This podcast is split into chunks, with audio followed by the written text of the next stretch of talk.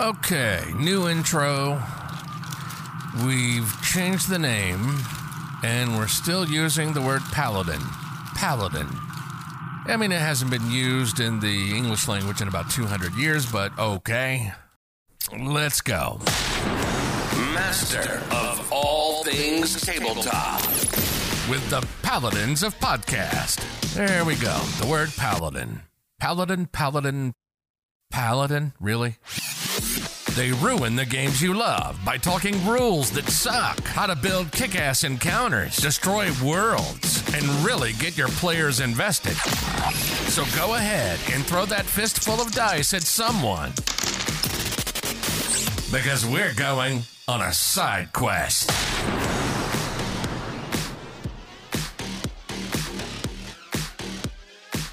What's up, everybody? Welcome back to Side Quests, Paladin of Podcast Rob.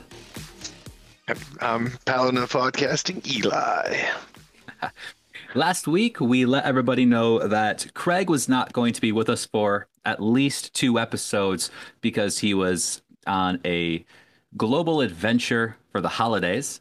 And he let us know that, uh, how'd you say that, Eli? He had a uh, an epiphany, right? An epiphany. Yeah, and he decided that he was gonna he was gonna step away from side quests because it demanded quite a bit of his time. And while this is a ongoing passion project for everybody who has ever been involved, um, it doesn't always pay the bills. So you gotta you gotta definitely decide to split your time well. And don't ever let your hobbies be stressful. Uh, I feel like that's also important in GMing. If you ever have a game that starts to feel more like work than than having fun, then you should evaluate if that's a game you should be playing or running or if you need to change something up. I completely agree with that. I know that uh, in the past, I've talked a lot about this entire world that I've been building, and it feels like a lot of work sometimes. But at the end of the day, the only thing that I feel like it's work is the time required. I love doing it. Uh, I'm grateful to have that still with this hobby. Um, you wanted to talk a little bit about a misstep that you took in an encounter in one of your most recent sessions. Oh yeah, um, I had this encounter with this uh, this caterpillar, this like kind of dream caterpillar that spun out webs and cocoons that kind of formed illusions, and then when you fell into the illusions, it would like jump on top of you and then poison you, um, and it would it would spin all these webs, and once you were in the webs, you'd start to see illusions and smell like past memories in your childhood, um, and just like memories of the past that were happy, and then the caterpillar would kind of like invisibly fall on you, and I sprung the trap a little bit too early in the sense that I I let the party like like the first two people I started asking about um, the detail, like about their kind of their childhood, like so I could help describe. I started asking them some questions as they were going into the room, and that just kind of caused the entire party to stop. And I think what I should have done was waited until the party had kind of gone into the room, um, and brought it up to the entire group. What what they were like you know their their memories the smells that they might be smelling like kind of address the entire group instead of just the people in the front. Um, okay. Yeah what what ended up happening is they they were kind of engaging with the trap and trying to kill this predatory caterpillar. And some people were just like just gonna willing to just stay on the sidelines and just watch and you know, hope the rest of the party members survived. Um, and I I mean, I think if everyone has to deal with it, then I, I just felt like those players might uh, were excluded from from this encounter as it was happening, um, just by having a character that might have been more cautious and stayed back. Um, so, so is this a learning experience for next time, or is there a uh, kind of to figure out a way to pull in a solution before the end of the the encounter there? I think this is the next time. Um, I th- I think I had looked at the encounter more as a as a as a uh, like a combat encounter, um, when it should have been more a narrative encounter because the the caterpillar it, it wasn't really a threat like once you once you saw it and were like oh my, my eyes are getting eaten by this caterpillar um like you you had like five hit points so you could just you hit it and it's pretty much dead Right. um so i think it should have been a more more of a focus on what was narratively happening um with them like what they were all seeing and how they were reacting to each other acting strangely um Yeah. Yeah, I think that that would really work out. It's it's an interesting thing. I love traps, I love puzzles, and I ended up looking up the uh Wally the DM traps and puzzle encounters. Not sure if you're familiar with some of his work online, but he's got a lot of really cool puzzle ideas. And prior to getting the experience through how he does his puzzles and everything, I was primarily a huge fan of Grimtooth's traps, which are made to be deadly and pretty much unsurvivable. I, I liked I liked that method at first, but breaking into the puzzle aspect, um, that narrative option, I think that you've kind of come to the conclusion of that's where I like to sit a lot of them. I, I already didn't I didn't run the encounter as a combat in the sense that I had them rolling initiative, Mhm. um, but I did kind of have uh, an order in which I'd ask them what was going on before I had you know the monster proceed and you know start to make its poisons. Um, But I think that can be important. Is not uh, like using combat encounter like combat mechanics without the initiative roll cluing the parties in that there is a a, com- a thing that can be resolved with combat, um, even though it's kind of a more puzzly situation. Although, not that you want players solving everything with combat. No, I, I I think that's how they start, but as they develop their skills in the hobby, they they certainly get out of that. Um, I I just recently introduced my players to a mechanic that they all voted on and they approved, and that was addiction. So they ran into a they ran into an NPC who was completely addicted to essentially a hard drug. And he had been the inventor of the hard drug. The narcotic is initially invented for a um, medicinal purpose to try to perform surgery, where it would be like a numbing anesthetic. Oh, So, snoozy. yeah, he was he was an alchemist, a doctor, and he had nobody to test this on, so he tried it himself and completely got lost in the addictive properties to it. It ended up ravaging entire city years ago, and the slums are still completely addicted to it.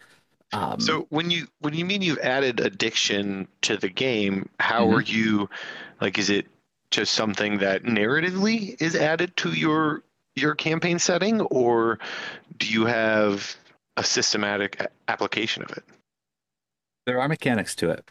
So on the back end, my responsibility is when my players take certain substances, um, everything from as lowly as alcohol to something as highly addictive to as a, a drug I have called uh, midnight oil, they obtain addiction points.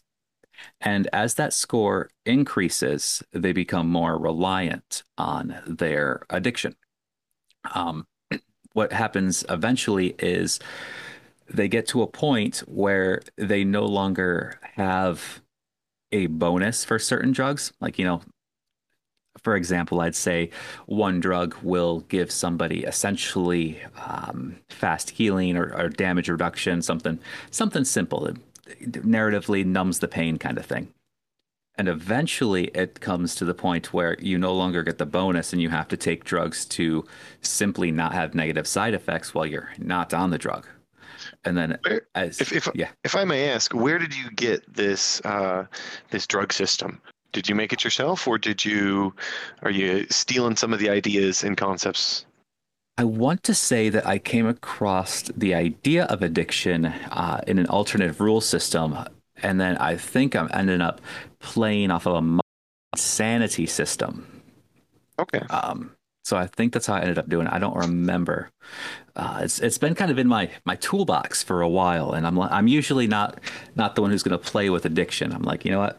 Most heroes don't want to do that anyway, but my players, all of them in every campaign, is like, yeah, let's get addicted to drugs. So, fuck it. I, I think that's uh, a little bit that's a little bit unusual for like a fantasy setting. I think I normally associate that kind of like like players really going hard into addictions is in like a cyberpunk uh, or a modern setting. I that's where I've seen it most, or even um, horror games like Paranoia. Yeah. Uh, very common. So why they all wanted to do drugs, I have no idea. But they they opted for it, and I figured the the starting point would not be for them to get their hands on drugs, but to kind of see the effects of what certain drugs do. And yeah, this one in specific um, is super. Yeah, Do all your drugs like are they like are all the drugs that the players have available are they all intended to be like performance enhancing like stats or ability boosting or No, no. Um, like I said, this one in particular um, is really designed to be a uh, an anesthetic for um, numbing pain for surgery. So it's more of a medical drug, and the huge possible side effects is that there's a 20% chance of the user developing solipsism, which is a spell back from 3035, where the target only thinks they are the only thing in reality. So it's only just them. They com- completely devoid to everything in the world. They become numb to absolutely everything. Um, so that's a fun drug you 20% chance. Um, and it's it's mechanically written so you only ever have to make the save one time. Um, then as long as you make the save the one time, you'll just gain addiction points like normal. You fail the save, sorry buddy, you're useless now. How, well you know if you're gonna your players all voted on it that's awesome They they did, and it's kind of it's kind of weird. Like it's again, it's the first time I'm really playing with uh, things like this. And one of my players asked before they said, "Yeah, let's go ahead and do it." They asked if it was all like real world drugs or if it's going to be all fantasy drugs. I'm like, well, they're going to be fantasy. We're not going to be talking about street drugs that are real. Uh, maybe some influences, but not, you know, word for word, same same. yeah But it's interesting. Oh no, that makes me excited. I'm actually because I, I bet my players would love a uh, a a a drug mechanic. Uh, I mean, something like yellow tea would de- not yellow mold tea, right? I know that is the that is the already the start of them making dangerous and uh, hallucinogenic or Yeah. otherwise exciting drinks. Oh, is this pen really? Ooh, nope. Right. So I, I think it's cool, and I'm excited to see where it goes. I've got the the drug that I mentioned where they have a side effect of solipsism is it's called chocolate mithril out of all random things. Um, and then the NPC who created his backstory, I just like yeah, people just refer to it as Coco M. so um, I have to laugh about it because it's the only way to take the sharp edge off of something. It's so dangerous. Now, were were you inspired at all um, by the the drugs and alcohols that are in uh, Everyday Heroes? I was not inspired by them. I started writing them beforehand. However, I I like that because Everyday Heroes is a new game just released. Yeah, we got we got a cool opportunity to get our hands on uh, the Everyday Heroes. Uh, it's the like the the core book yeah. and two of their adventures. Yeah, that was The Crow and Escape from New York. So I'm digging it. Now it's uh excuse me. If I remember correctly, we are completely allowed to talk about it because they lifted their embargo on the 13th. So Everyday Heroes Yes, by Evil Genius Games. And I'm a huge fan of Evil Genius Games. They don't have a full list of current products, um, which is really hard for me to find because I've been following them for a little bit. I'm really appreciative of all the work that they've done and all their things. Um, I had a chance to sit down and talk with them a little bit at Gen Con in 2022. So I thought that was exciting. And what they were telling us at the time about Everyday Heroes is that it is really, truthfully, a modern setting of closer to everyday heroes. Um, right. I, I don't know how quite everyday heroes this plays to. I, I, mean, it feels like maybe everyday action hero. Yes. Um, but it's it's nice. It uses the the 5e setting or, or the 5e system in terms of advantage and disadvantage, a d20, mm-hmm. um, proficiency bonuses. So I don't think we'll talk too much about that. But everything else is, seems like it's been custom made for this modern setting. Right, and if I remember correctly, this is the same team that wrote D20 Modern back when 3.0 and 3.5 was uh, kind of king of the hill. So it's the updated version, or I want to, I don't even want to say updated version. It's just the, um, not even newest incarnation or iteration, but same team, same setting. I idea. was not very excited by the D20 modern system. Really? Um, and I, I honestly think it was more of a product of the the 3.5 system, and okay. I think I'm not normally a fan of 5e and 5th edition Dungeons and Dragons, but I, I actually am a, quite a fan of the 5e system used in this modern setting. Okay. Okay. Yeah. I like that. Um, I don't have the world's greatest experience in 5e, and one thing that I really, excuse me, one thing that I really like that they do in the core rulebook is that they kind of say, hey, if you're new to 5e completely, these are some of the things that you're going to pick up on. And they say, if you are used to 5e, these are some of the things that you're familiar with, and here are going to be some of the changes. Um, so I like that they call that out. It's really effective, and it kind of prepares people that they they know that they're going to get into something that's similar but different, still the same but modified. I, I think it's a really incredibly well written rule book as well. Um, there's a lot of details. There's a lot of uh, like bolded titles that draw your attention to like core concepts in playing and game mastering um, that draw your eye to like core concepts that you need mm-hmm. to use. Um, and I think the even the like this core book includes both the like the player side and then the back half. The back two thirds of it is for game masters, which I think is always a great a great thing because that way I, every player will read some of the game master, you know, like learn concepts. Yeah, and I'm a huge fan of it. Uh, I I remember when I I had sent this to you so you could take a look at it. I said they kind of pulled a page out of Paizo's book because pulling that page out of Paizo's book, having the core rule book all in um, one volume means buying less books, having to do less shopping, and really not having to spread yourself so thin. It lowers the monetary um, gate to get into. So, yeah, one core rulebook is is a fantastic idea.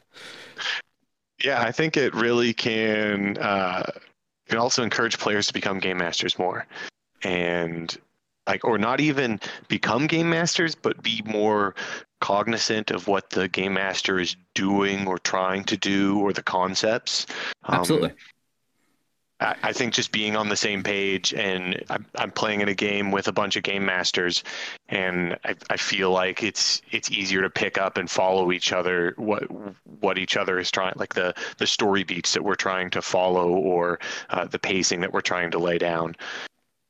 Yeah I, I, I like the fact that once you um, look at it if you're not just learning the system you don't generally spread yourself across the book. But when you're learning the system, you look into the game rules and you look into the game mastering aspect of it so you understand kind of how your actions work, how your turns work, um, how your uh, your flow should work, etc. And this book does a really good job at explaining that easily, so it's it's easy to follow.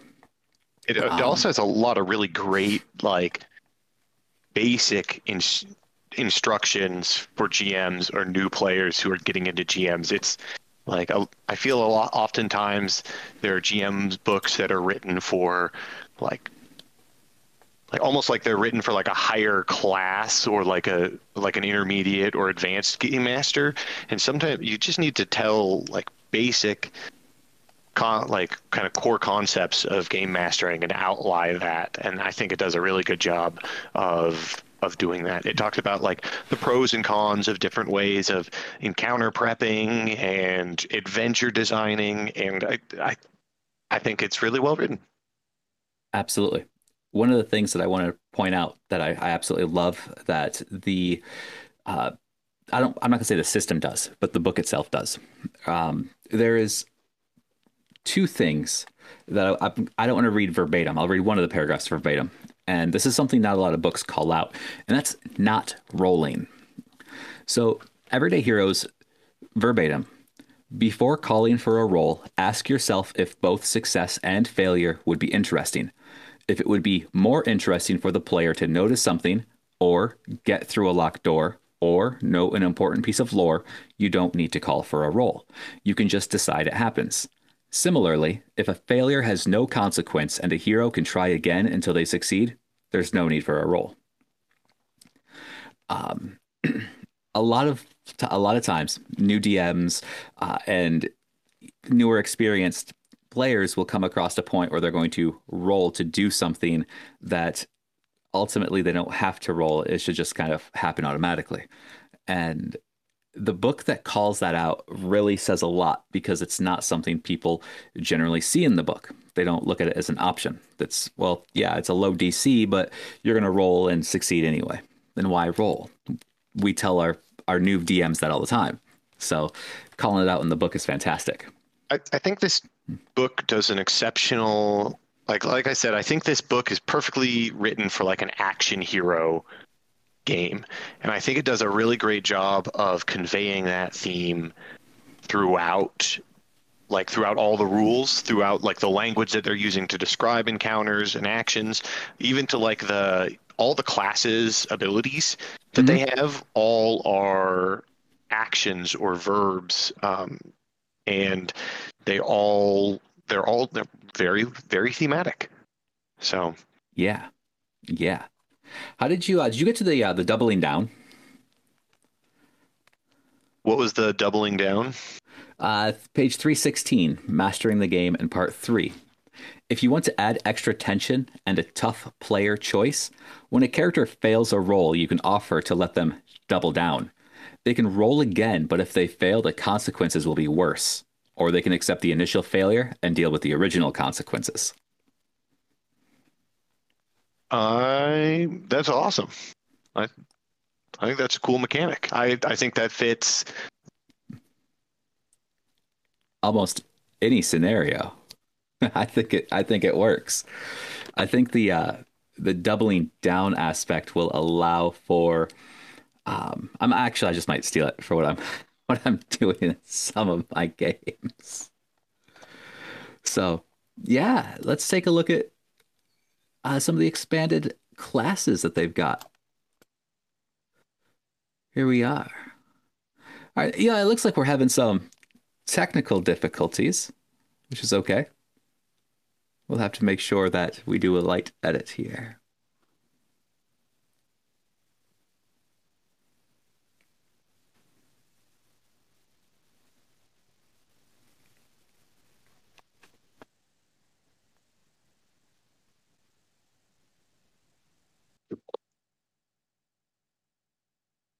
Hey there. Welcome back. I don't know what you're talking about. You just froze for a while. I look like I uh, see on my end. It looked like he froze. Oh yeah. Well, hotel Wi-Fi sucks. It's all right. It's all right. Like I said, it'll be a fun episode to edit. Anyways, I I I really enjoy this uh, Everyday Heroes core core rulebook. Yeah, I, will uh, in your technological issue absence here, I was reading through some of the uh, some of the mechanics that I really liked, and I noticed a few things that stand out really, um, really well. First one is that did you notice that character levels don't seem to go past level ten? Yep. I like that. It feels way less overpowered. It also feels like the issue of power creep, which is something that you had mentioned when we wanted to talk about this, um, may be an issue. After reading a little bit about it, I don't think that's the case. I think it really falls in line with uh, what Marvel Multiverse kind of looks at as street level heroes. So uh, I dig that aspect. It gives it a grounded feel. I like that a lot. How about the wealth system? Did you kind of check that out? Oh, I really like the wealth system, um, where basically you had like a number between like one and or zero and seven, and you would that's like those are the items that you would have around. Yep. Items of your number were like things you had one one of maybe. So Yep. I like that. Uh, anything that falls under your wealth level is easily accessible. Anything that's above, you can ask your DM, and they would have to figure out kind of how they're going to make it available to you, how you have to earn more cash to do that. Um, I, I I did see a little bit where like when you when you have a wealth system like that you can't you don't like it's hard to bring up money. And they didn't really address that in the adventure where they have like they they're being charged to enter a, a, an establishment. Um, they don't really address how to talk to your players like that when they don't really have a concept of how much money they might have on them. So I thought that was maybe a little bit a, mi- a very minor miss, but aside from that, I, I like the wealth system. Yeah, it reminds me a lot of uh, the first time I came across it was in Mutants and Masterminds. Uh, their system very similar, pretty much. You have either the money to do or not to do, um, and from there it was it was quick and easy.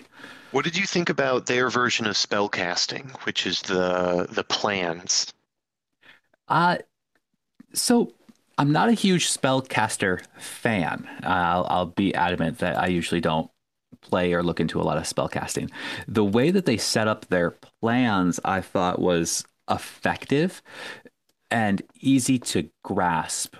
But the way they, um, the way that they categorize their heroes, I believe that they called most of the smart heroes or the uh, heroes that can plan, aka spells, complex. Um, it doesn't make it as I I not easy to understand, easy to follow. If that makes sense. Um, well, I, I think that their their complexity scale uh, is more about how easy it's going to be to pl- I mean to play their character in the game, not Mhm. necessarily all just their rules. Because I don't think that their the plans aren't extremely difficult, uh, but playing a character that is very one-sided where your entire thing is you're a scientist like it that's what I'm looking at right now. like it it's it can just be a little bit more difficult i feel in the in the role playing aspect and sometimes you can pigeonhole yourself because with the plans some of them are are very specific and instead of having like 20 spells or something you'll only have like one to four plans that you can use and some of them only apply in like chase style scenes um, or like in kind of more narrative half beats Mhm. um, and so i think that can be just tough to integrate into a table uh, Potentially. What I do like about their their plan system is that as you have the plans, um, they change based on your level.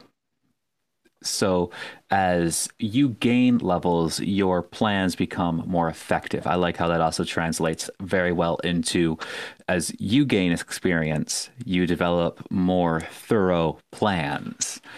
and the the plans are exactly what it sounds like. So like they'll be like you know like when you're watching like a heist movie, Ocean's 11 where like you know you you come up to a situation and there's an exchange and they get past the security and you're kind of like what happened there and there's a flashback that's kind of like their ability is to be like oh this is a situation i prepared for and then they have some effect on the scene Right.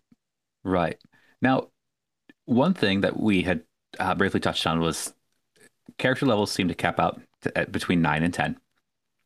How long do you think it's going to last before uh, either fans of the game homebrew 10 and above, or we release something that allows characters to experience higher level, more power, uh, to get off the streets and become uh, superheroes? I I think that would be a great like follow up in in like game series where they're like, oh, this is everyday heroes, and then they've got like a weekly heroes or you know like the next step step up. Right. Um, and if they just start that leveling system at like 11 or 10 or I, I think that would work best. I, I I don't think this game would benefit from more levels. No, how do you think it would uh, really benefit?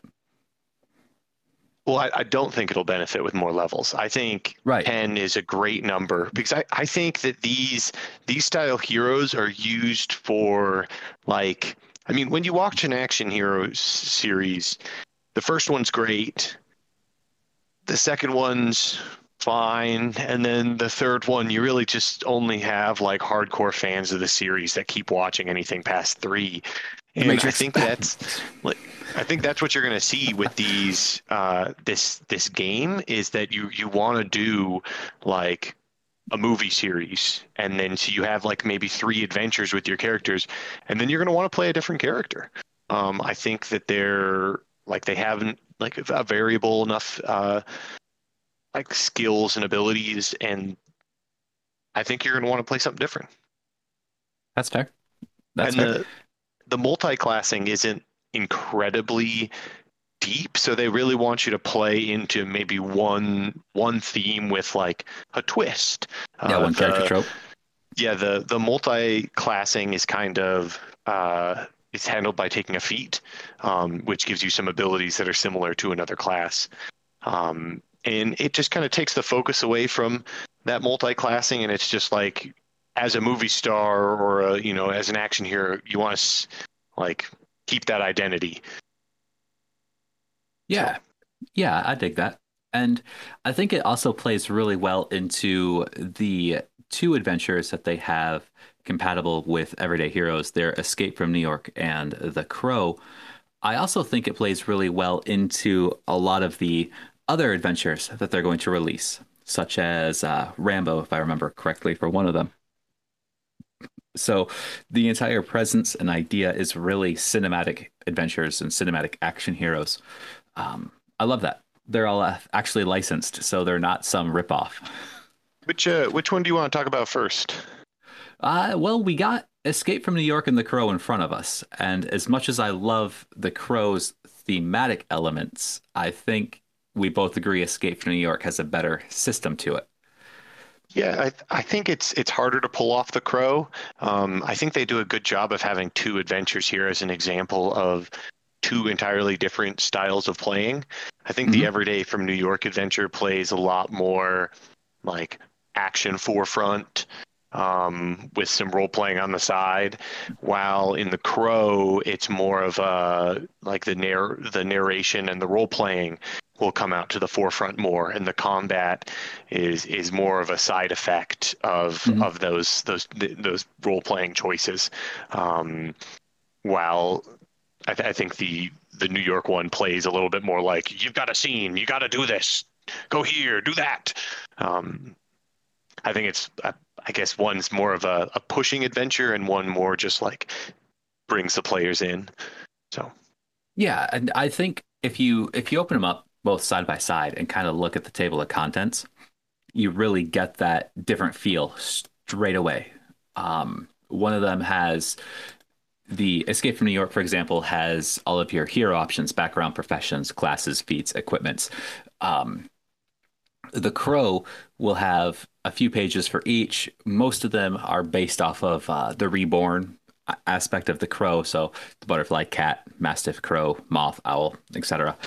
Um, both of them introduce new bits to the the game mechanics. The Crow is ritual magic, Yeah.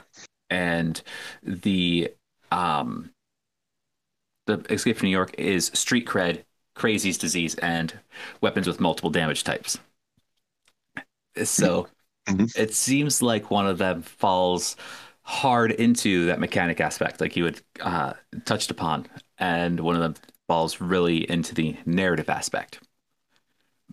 Um, that's and that's I hard might be having some more technical difficulties, but uh, if you can still hear me. We can still hear you. Oh, perfect. Um, I was gonna say, so I I read the there's there's 52 pages of introduction before the Adventures to New York, Mhm. and there's a 47 page introduction to the Crow, and I recorded those numbers because I read the two like introductions, and they felt so completely different. The the gangs of New York or the was it the Escape gangs of New New York? Escape from New York. Oh, Escape from New York. Escape from New York. There's there's got so much. It, it feels more like a back or a setting book with an adventure set in that area, while The Crow, it almost introduces more a style and a style of playing, and introduces you to how to play in the in the Crow's universe. Um, both of those are really good aspects and i think they're both um, super interesting which one did you like more? i was worried i lost you there for a second again um, honestly i it's hard to tell because again i love the thematic elements of the crow but i like the way the escape from new york presents itself more I, I think the presentation captures my attention to both the mechanic aspect and the ability to run the game. Whereas, you know? Maybe I'm thinking about it wrong as I'm thinking about this. I think Escape from New York allows me to feel like my hand is being held a little farther um, along the way, and The Crow requires me to have a little bit more independent uh, look at it. I would I would agree on that uh, that take. I th- I think the the Escape from New York is probably an adventure that I would run like no matter my my skill level.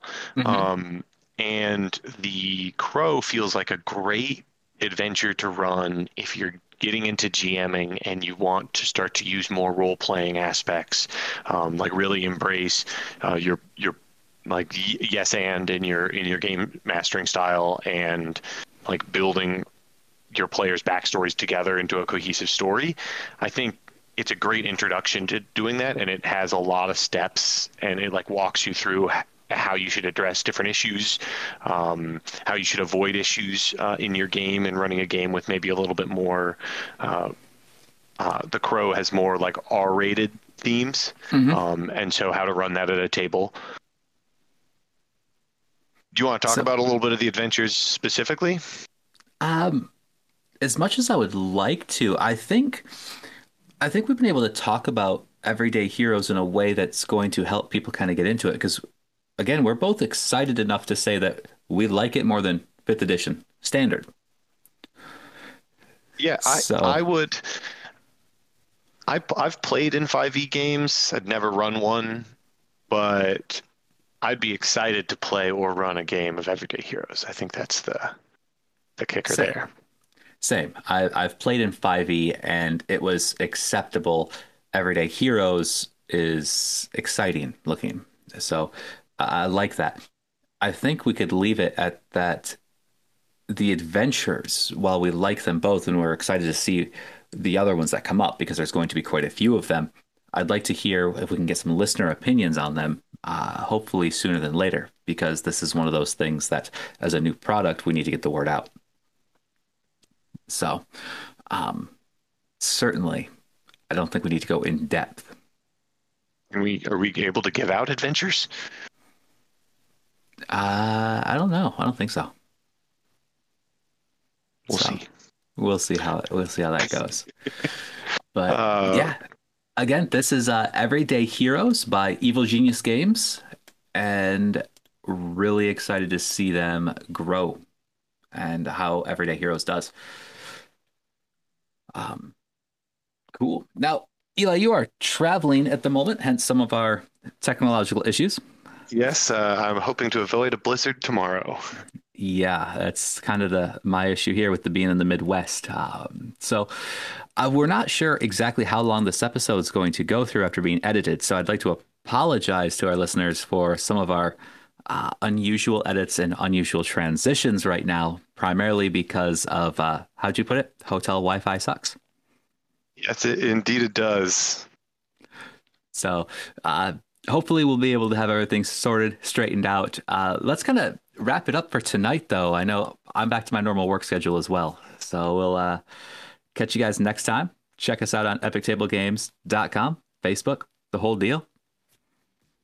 Roll some crits. Happy holidays.